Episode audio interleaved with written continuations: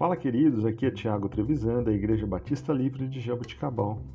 Vamos para o nosso devocional 142. Em primeiro lugar, quero pedir desculpas a vocês caso ouçam alguns barulhos, é porque estou fora do local habitualmente de gravar, né? Mas Deus tem até aqui nos sustentado. Texto de hoje, Provérbios, capítulo 31, versículo 1. Ditados do rei Lemuel. Uma exortação que a sua mãe lhe fez. Eu te convido a ler esse provérbio inteiro. Você irá se surpreender com os ensinamentos que podemos tirar desse texto. Vejamos como o ensino de uma mãe é importante para a vida de um filho. O rei Lemuel de, de Massá ouve com atenção os conselhos de sua mãe.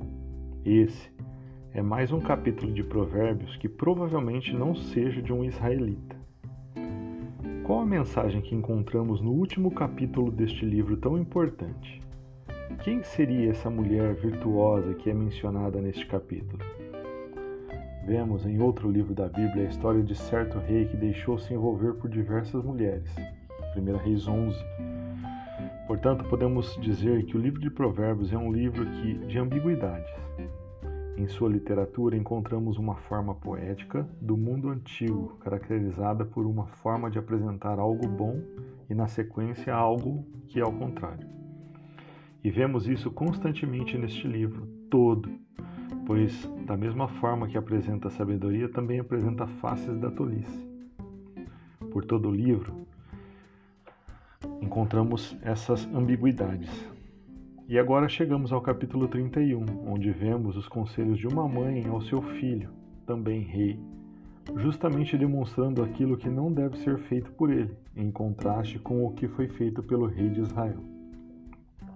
A mulher virtuosa, podemos dizer que é a sabedoria que encontramos em todo o livro. Por isso, os vários conselhos para se agarrar a ela e não largar. Porém, no contexto da vida de Salomão, não é bem isso que vemos. Deixando-se levar pela insensatez de conquistar para si várias mulheres, indo ao contrário dos preceitos de Deuteronômio 17 17. E vemos que no fim de sua vida, Deus acaba se indignando com a vida de Salomão. 1 Reis 11, 9.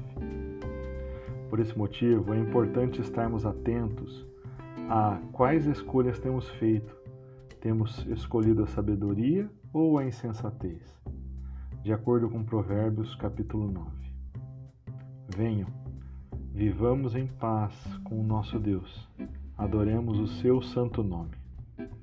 E não se esqueça, Jesus é a solução para qualquer caos que estejamos vivendo. Deus abençoe o seu dia.